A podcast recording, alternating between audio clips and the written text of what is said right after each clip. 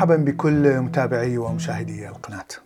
اليوم نتكلم عن ما يسمى ب Game Theory أو نظرية اللعبة. Game Theory هي عبارة عن موديل رياضي يشرح التفاعل ما بين عدة لاعبين في لعبة معينة حسب قوانين محددة والتي تصل إلى نتيجة معينة لكل لاعب. وعادة هناك عدة مستويات للنتيجة المرغوبة. وإذا أخذنا أي لعبة من ألعاب الأطفال فإن هناك عادة إما الفوز أو الخسارة. لكن بوجود المستويات إذا هناك احتمال أن تفوز بشكل كبير، تفوز بشكل جزئي، تخسر بشكل جزئي وهكذا. وأول شخص وضع هذه المنظومة الرياضية لنظرية اللعبة اسمه جون فون نيومان بحيث أصبحت أفكاره تطبق على النظريات الاقتصادية الرياضية. وطبعا كلنا يعرف جون ناش والذي اشتهر بفيلم Beautiful Mind أيضا وضع أفكار إضافية على نظرية اللعبة وما يسمى بناش equilibrium أو موازنة أو توازن ناش. ونظرية اللعبة اشتهرت بشكل كبير منذ الخمسينات تطبيق على النظريات الاقتصادية بحيث منحت جائزة نوبل إلى 15 من هؤلاء الباحثين في نظرية اللعبة. في البداية لنشرح منظومة بسيطة تفسر نظرية اللعبة. أسهل وأكثر مثال منتشر هي مشكلة السجين أو prisoners dilemma. وهنا نتخيل أن هناك شخصين في السجن ويتم التحقيق معهم لجريمة معينة وشروط هذه اللعبة. إذا السجين الأول تعاون مع السجين الثاني بمعنى أنه غطى على السجين الثاني ولم يمد أصابع الاتهام عليه. الاثنين سيحصلون على سنتين سجن. وإذا خان سجين واحد منهم السجين الثاني فإن الخائن سيحصل على براءة لأنه تعاون مع الشرطة والآخر سيحصل على مؤبد أو 25 سنة سجن. أما إذا خان الاثنان بعضهم البعض فإن الشرطة لن يثقوا بكلامهم فسيحصل الاثنان على عشر سنوات سجن. فإذا نلاحظ حسب هذه القوانين أن أفضل نتيجة للشخص الواحد للسجين الواحد هو إذا سجين واحد خان والآخر لم يخن. لأنه في هذه الحالة الخائن سيحصل على براءة. لكن هذه الحالة غير مضمونة طبعا لأنه السجين لا يعرف ماذا سيقول السجين الآخر. فاذا الحالة التوازن والتي تعرف بتوازن ناش أو ناش اكويليبريم هي أن يتعاون السجينان بمعنى أنهم سيحصلون على الفائدة القصوى إذا تعاونوا لأنهم سيحصلون فقط على سنتين سجن. الشيء الغريب أن هذه التجربة طبعا أجريت مئات ومئات المرات منذ خمسينات القرن العشرين. وأغلب النتائج دائما تنتهي بخيانة السجينين بعضهم البعض. شيء طبيعي لأن الإنسان لديه غريزة أنانية لأنه لا يعرف السجين الآخر هل سيكون أناني بطبع الإنسان أو سيؤثر الآخرين على أنانيته من المستحيل أن تعرف نفسية الآخر ودائما نفترض الأسوأ وهذه هي الطبيعة البشرية الواضحة عندما نتعامل في المجتمع نحن بشكل طبيعي لا نفترض أن الغريب دائما هو طيب طبعا الغريب بمعنى الشخص الذي لا يشبهك الشخص الذي لا يتكلم بلغتك لا يحمل التقاليد والعقائد الاجتماعية التي تحملها بهذا المعنى نحن نقول نعرف الغريب. عندما نطبق نظرية اللعبة على العلاقة ما بين الكائنات الحية الحيوانات عندما تحاول أن تستولي على الطعام. وهناك طبعا عدة احتمالات للحيوان الذي يمتلك الطعام والحيوان الذي لا يمتلك الطعام في وقت معين. إذا كان القانون الذي يستخدم بين الكائنين هو قانون القوة بمعنى القوي سيستولي على الطعام من الضعيف ونحن هنا نفترض أن الكائنين هما نفس الجنس أو النوع فإذا هناك احتمال كبير أن يتعرض الاثنان إلى جروح وقد يخسر الاثنان في مرحلة معينة إذا كانت هناك صفة الإيثار فنرى أن المستلم هنا سيفوز. وإذا كانت صفة الأنانية هي المنتشرة فإن المتبرع سيبقي هذا الطعام وسيخسر المستلم. وفي النهاية إذا تعاون هذين الكائنين إذا كان هناك صفة تعاون فالاثنين سيفوزون في مرحلة معينة. لأنه إذا تبرع كان الأول فإن الكائن الثاني سوف يتبرع بعد ذلك. وهنا نرى كثير من الكائنات الحية تعتمد على هذه الاستراتيجية وما تسمى ب تيت فور تات أو خدمة مقابل خدمة. حتى نلاحظ أن المجتمع الإنساني الذي يعيش ككتلة واحدة نفس اللغة، نفس العادات، نفس التقاليد، نفس الدين، يتعاملون أيضا بهذا الأسلوب، ونرى أن هذا الأسلوب منتشر بشكل كبير حتى بين كثير من الحيوانات. اذا توازن ناش يكون بشكل طبيعي في نتيجة التعاون هنا.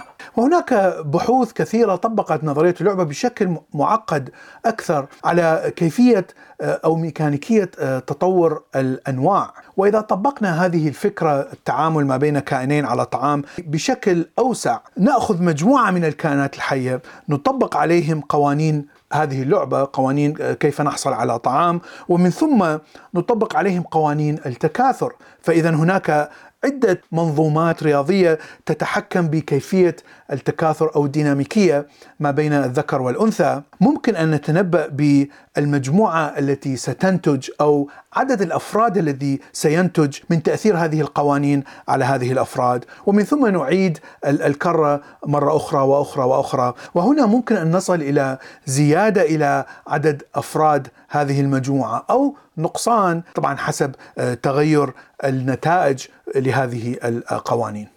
أحد الأمثلة الناجحة في تنبؤ كيف ستنتهي الأعداد لمجموعة من كائن حي وكائن حي آخر حسب التفاعل ما بينهم آه، على الطعام. ففي الموديل هنا عندنا الحمامة ككائن حي وصقر كائن حي آخر.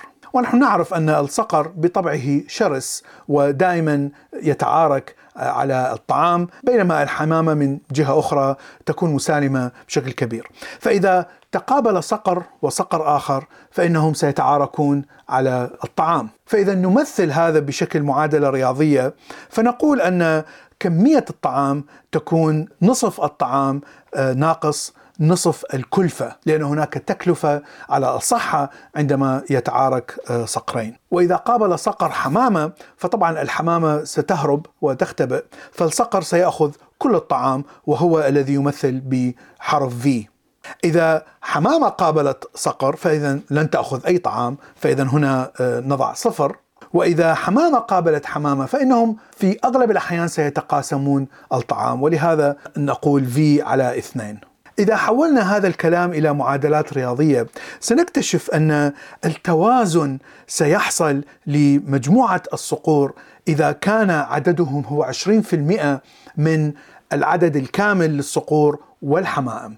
طبعا لوجود هذا الصراع ما بين الصقور. ولهذا ليس كل الصقور سوف ينجون من هذا الصراع. لكن لأن الحمائم مسالمين ويشاركون طعامهم فإن مجموع عدد الحمائم يكون أكثر بكثير هنا يكون 80% هذا الكلام من المعادلات لكن الشيء الغريب أنه يطابق ما هو موجود في العالم الطبيعي. وهذا يعطي مثال ممتاز على أن تطبيق نظرية اللعبة يعطي نتائج جيدة وممكن أيضا أن يتنبأ بنتائج صحيحة. الآن إذا أخذنا كتطبيق لنظرية اللعبة على العلوم السياسية أفضل مثال الحرب الآن التي تحدث ما بين روسيا وأوكرانيا والطريقة التي سنضع بها ما هي القوانين التي يجب أن يتبعها اللاعبين وهنا لدينا لاعبين اثنين روسيا وأوكرانيا.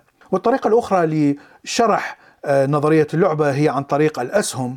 ففي البداية نقول أن روسيا لديها احتمالين، إما أن تهجم على أوكرانيا، وهنا أوكرانيا لديها خيارين، إما الغرب يتدخل عسكريا ويساعد، أو الغرب لا يتدخل عسكريا ولكن فقط يضع عقوبات اقتصادية. وفي كل احتمال هناك استجابة من روسيا. طبعا إذا تدخل الغرب عسكريا فسيصبح سيصبح هناك حرب شاملة، بمعنى الدمار سيكون شديد لكل الأطراف، روسيا، أوكرانيا وحتى للغرب، ولهذا وضعنا خسارة كبيرة كنتيجة لهذه الاحتمال.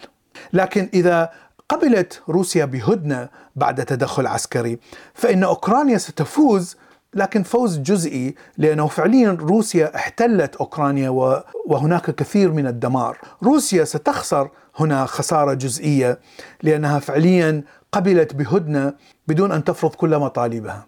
الآن إذا الغرب تدخل اقتصاديا فقط فإن روسيا عندها احتمالان أنه تستمر بالحرب أوكرانيا ستخسر خسارة كبيرة جدا لأنه فعليا روسيا ستسقط الحكومة وتضع حكومة أوكرانية جديدة موالية لها وفي هذه الحالة روسيا ستفوز لكن فوزها يكون جزئي لأن الأضرار الاقتصادية من من الحصار سيكون شديد جدا على الاقتصاد الروسي.